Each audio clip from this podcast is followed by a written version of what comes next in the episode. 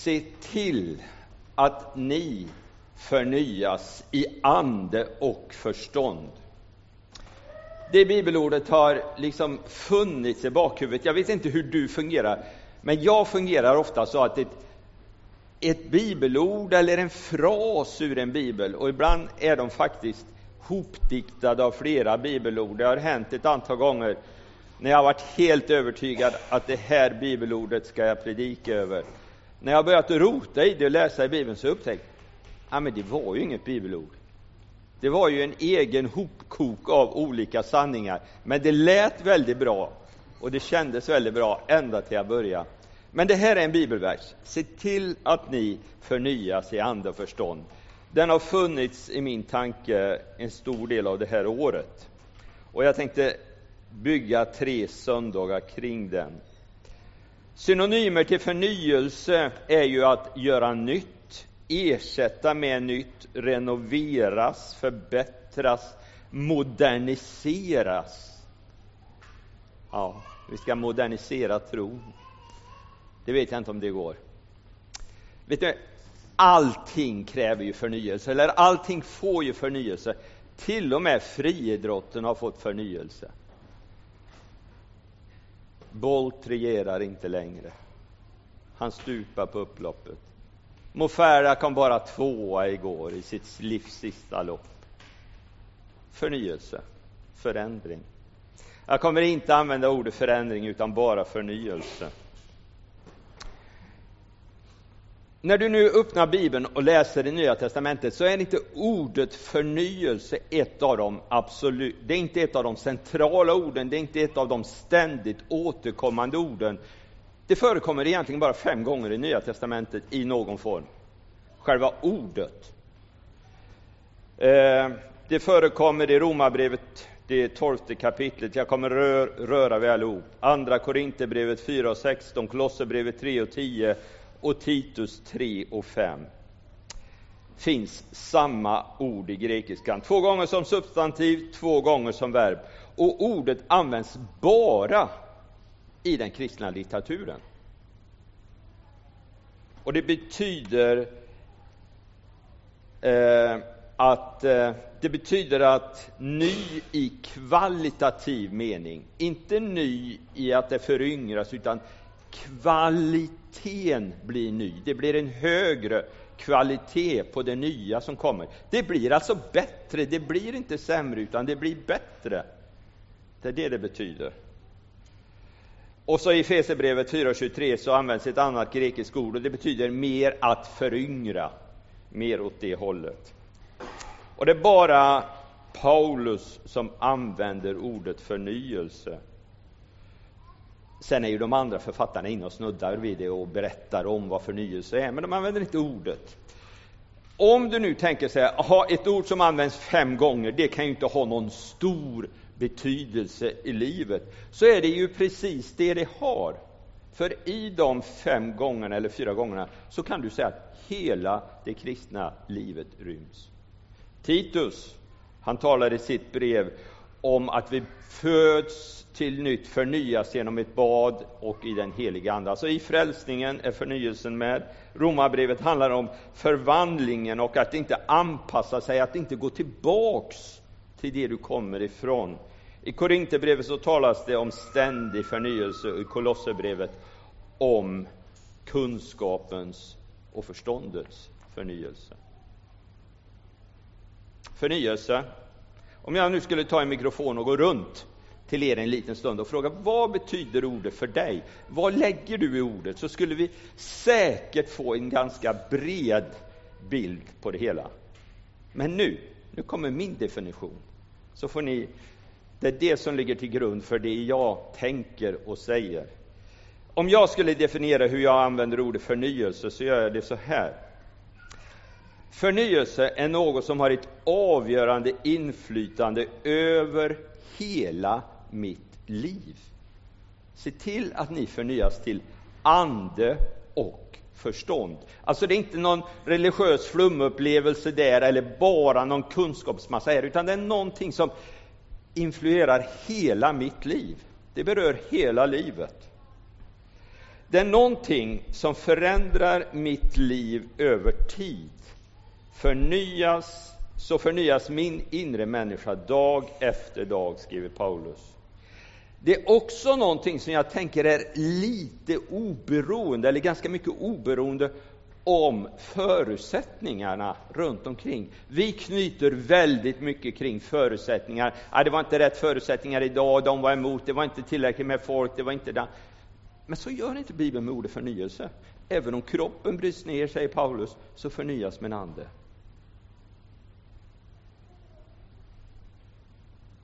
Och det fjärde greppet i min definition då. Ordet finns inbäddat i det som vi skulle kunna kalla kamp mellan den gamla och den nya människan. Alltså det är en kamp kring det där. Varför? Jo, för att jag tror att förnyelse är väldigt centralt. Jag har inte kommit det. Jag är bara på inledningen än. Men det ska ju räcka för tre söndagar.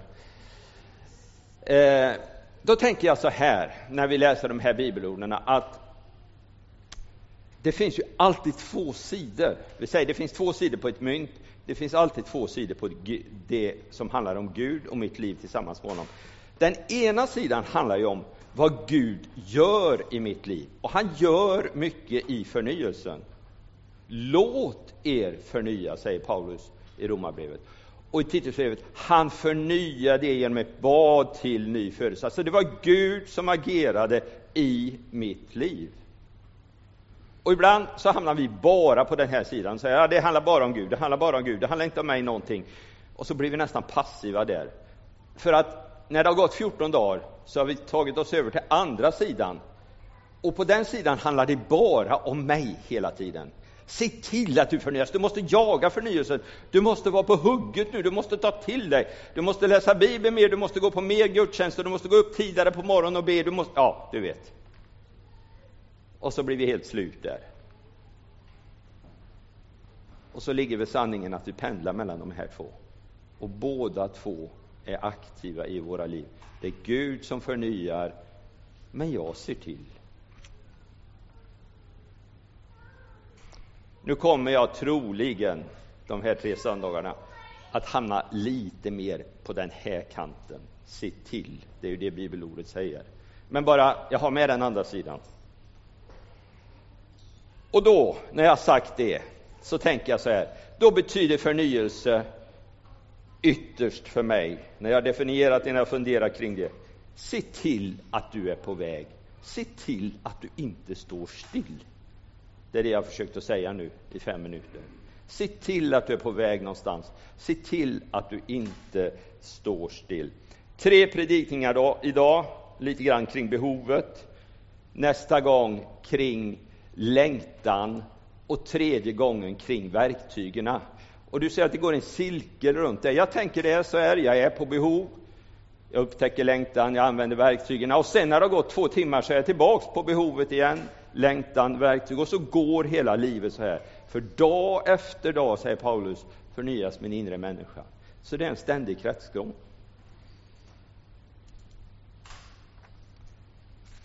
Okej. Okay.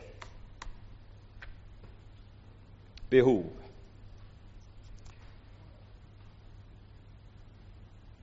Det första behovet skulle jag vilja säga är så här. Bibeltexten säger, ljug inte för varandra. Ni har ju klätt av er den gamla människan och hennes vanor och klätt er i den nya som förnyas till verklig kunskap och blir en bild av sin skapare. Varför har jag behov av förnyelse? Jo, för att mitt liv ska bli en bild av min skapare för människor runt omkring. Den vanligaste bilden på församlingen eller på en grupp kristna i Nya Testamentet, det är ju Kristi kropp. Det är den vi nästan på gränsen överbetonar på bekostnad av några andra. Men det är den vanligaste, det är den tydligaste. Alltså, Kristi kropp innebar, innebär att Jesus ska vara synlig för alla genom våra liv. Den bild som de flesta människor i världen som inte har valt att följa Jesus får av Jesus. Det är den bild som finns i ditt och mitt liv. Som finns i kyrkan som visas upp. Och då säger Paulus, se till att ni förnyas så att bilden av skaparen träder fram. Paulus använder olika sätt för att liksom poängtera det här. Han säger i andra Korinthierbrevets tredje kapitel att vi är ett Kristusbrev. Det är till och med uppenbart, säger han, att vi är det. Och vi är lästa av alla. Vi är en Kristusdoft, säger han också i Korinthierbrevet. En doft från död till död, från liv till liv. Tanken med våra liv är att bilden av skaparen ska vara positiv och läsbar. Hur är det möjligt? Ja, vi är ju inte alla lika frimodiga som Paulus, som träder fram och säger att jag är en Kristusdoft, eller jag är ett Kristusbrev, eller som man uttrycker det i Filipperbrevet, ta mig till föredöme, gör som jag gör så blir det bra. Vi hamnar ju ofta lite försiktigt på andra sidan och ja, det är ju inte så mycket med oss alltid. Eh, och vi gör lätt att peka på våra svagheter och så vidare. Och jag kom på nu när jag satt på bänken här att jag har hört ett antal vittnesbörd när människor säger ungefär så här, både man till man och på talarstolen. Nej, men titta inte på mig, titta på Jesus istället. Och det låter ju fantastiskt fromt. Men var är han? Var är han? Det låter ju så otroligt gudfruktigt. Men det kanske är vilseledande. Ni är Kristi kropp. Ni är bilden, säger Paulus. Och jag tror att det alltid kommer att vara på det där sättet att vi upplever oss som svaga människor. Men samtidigt så är det ju svagheten som styrkan träder fram. Samme Paulus som har sagt ta mig som föredöme skriver på ett annat ställe, jag gläds åt svagheten, förolämpningarna, svårigheterna, förföljelserna, nöd, allt det där för Kristi skull. Ty när jag är svag, då är jag stark. Så det kanske är så det är. När jag är svag, då är jag stark. Och då tänker jag så här att min svaghet, det är ju min grogrund för behovet av förnyelse. Så att bilden av skaparen kan träda fram. Inte för det att jag ska bli så jättestark så jag inte behöver Gud. Men alltså svagheten drar mig till Gud. Drar mig till förnyelsen och bilden träder fram. Alltså det första behovet som jag identifierar i texterna, det var bilden av skaparen. Det andra behovet som jag plockar upp ur de här bibelorden är det här. Guds vilja. Anpassa er inte efter denna världen utan låt er förvandlas genom förnyelsen av era tankar. Så ni kan avgöra vad som är Guds vilja. Det som är gott behagar honom och är fullkomligt. En av livets stora frågor är naturligtvis, vad är Guds vilja?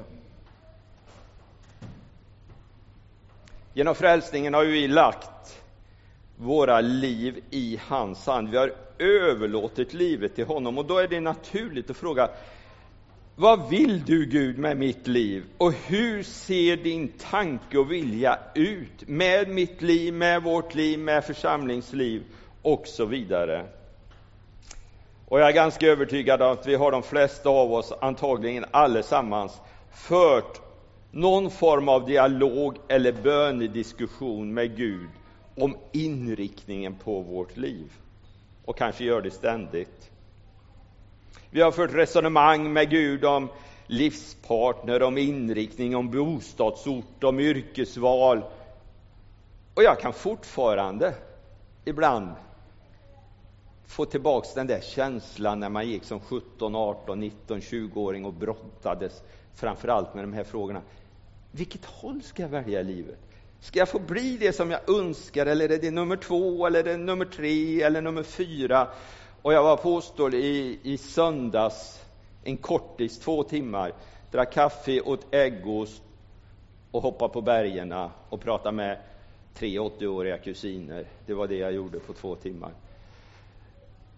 Och jag kan gå på de bryggorna jag gick då och på de små vägarna eller stigarna jag gick då. Och jag kan ta igen känslan hur jag gick och dealade med Gud om än det ena och än det andra. Vad är din tanke, Gud?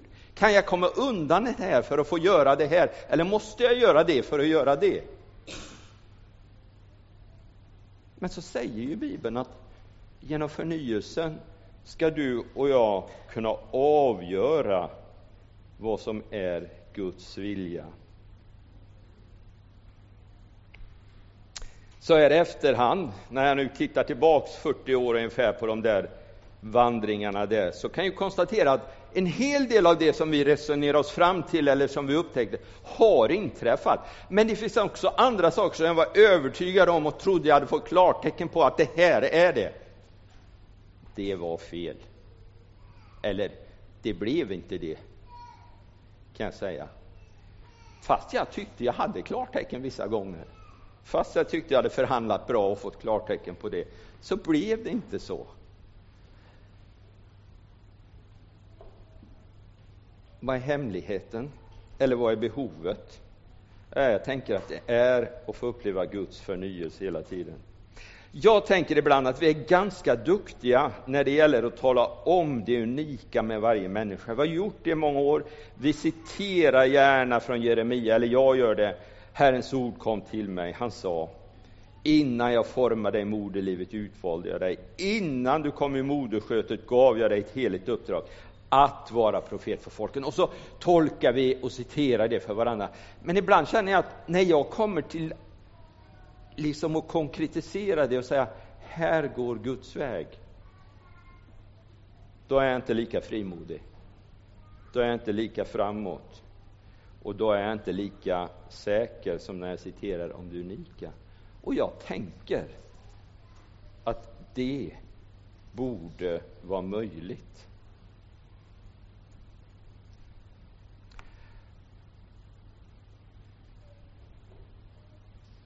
Paulus, han för ju i sammanhanget tankar om förnyelse och tankar om möjligheten att avgöra vad som är Guds vilja. Och så säger han, låt er inte anpassas efter världen. För om vi inte låter oss förnyas, då kommer vi att anpassa oss efter världen och till den världens tänkande och normer, säger Paulus. Och det i sin tur innebär att du och jag får fel referenspunkter i livet när vi ska avgöra vad som är Guds tanke, vad som är Guds vilja. Du har inte rätt referenspunkter. Och på något sätt så kommer det inte att fungera. Besluten i mitt och ditt liv, besluten i en församlingsliv grundar sig inte på Guds norm utan på världens norm. Och då kan det inte bli Guds vilja, säger Paulus. Därför se till att ni förnyas. Och det blir ett enormt behov för mig. Och så den avslutande funderingen den här söndagen då. Varför behöver jag Varför är jag behov av förnyelse? Jo, jag tänker på det här med kampen. När Paulus skriver de här texterna i Efesierbrevet och Kolosserbrevet, så ligger de, förnyelsebegreppet ligger inbakat i texter om det gamla och det nya livet och fighten däremellan. Mitt däri har Paulus placerat in förnyelsen. Samma text igen. Ljug inte för varandra, ni är avklätt i den gamla människan och hennes vanor och klätter i den nya som förnyas till verklig kunskap och blir en bild av sin skapare. Bibeln säger ju att den dag du och jag tar emot Jesus så blir vi en ny skapelse.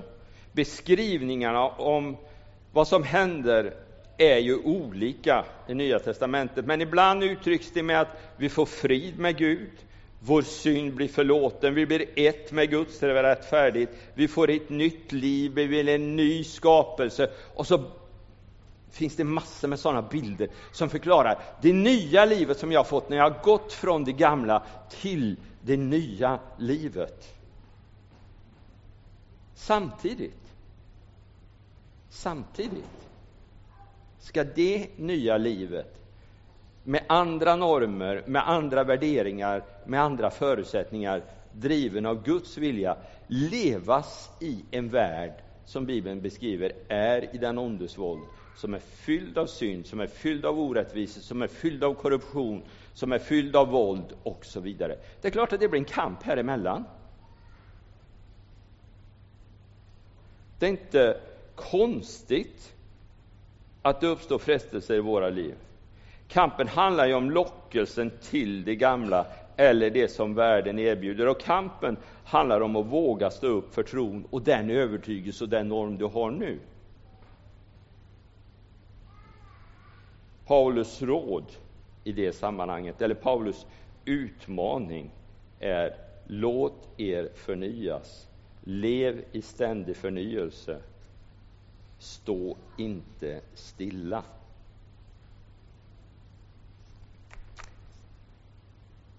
När jag läste de här bibeltexterna så, och försökt definiera vad är behovet, så har jag fastnat på de här tre orden. Bilden som människor ska läsa i mitt liv, den behöver en ständig förnyelse för att Jesus ska vara synbar och läsbar och för att det ska vara ett positivt intryck. Jag hörde igår en berättelse där människor inte hade haft ett positivt intryck, och det blir inte bra. Kristusbilden, den behöver förnyas. Jag behöver få uppleva förnyelse. Guds vilja, jag behöver veta, jag behöver gå för att bilden ska bli verklig och gripbar. Och jag tror att det finns ett moment av kamp för att jag inte ska gå tillbaks till det jag hade. Så behöver jag förnyelse. Annars dras man automatiskt på något sätt tillbaks hela tiden. Det är därför Paulus säger att min inre människa ständigt förnyas. Ständigt. Det är ett pågående verk. För mig blir de här tre argumenten avgörande, att ständigt liksom söka förnyelsen och uppleva Gud. Nästa söndag ska jag försöka på, peka på längtan efter det. Sen ska jag försöka plocka upp verktygslådan den tjugosjunde och hitta verktygerna. De där handverktygen som du och jag behöver varje dag. Herre, tack att vi får vara inför ditt ansikte och läsa ditt ord tillsammans och fundera kring det, Herre. Tack att vi behöver inte ha alla svar och basunera ut dem tydligt, utan tack att vi får låta ditt ord verka in i våra liv, Herre. Till förnyelse, till glädje, till upprättelse om det behövs, Herre, till nytt mod, Herre, till frimodighet. Jag ber om det i ditt namn, Herre. Tack att du välsignar, Jesus. Amen.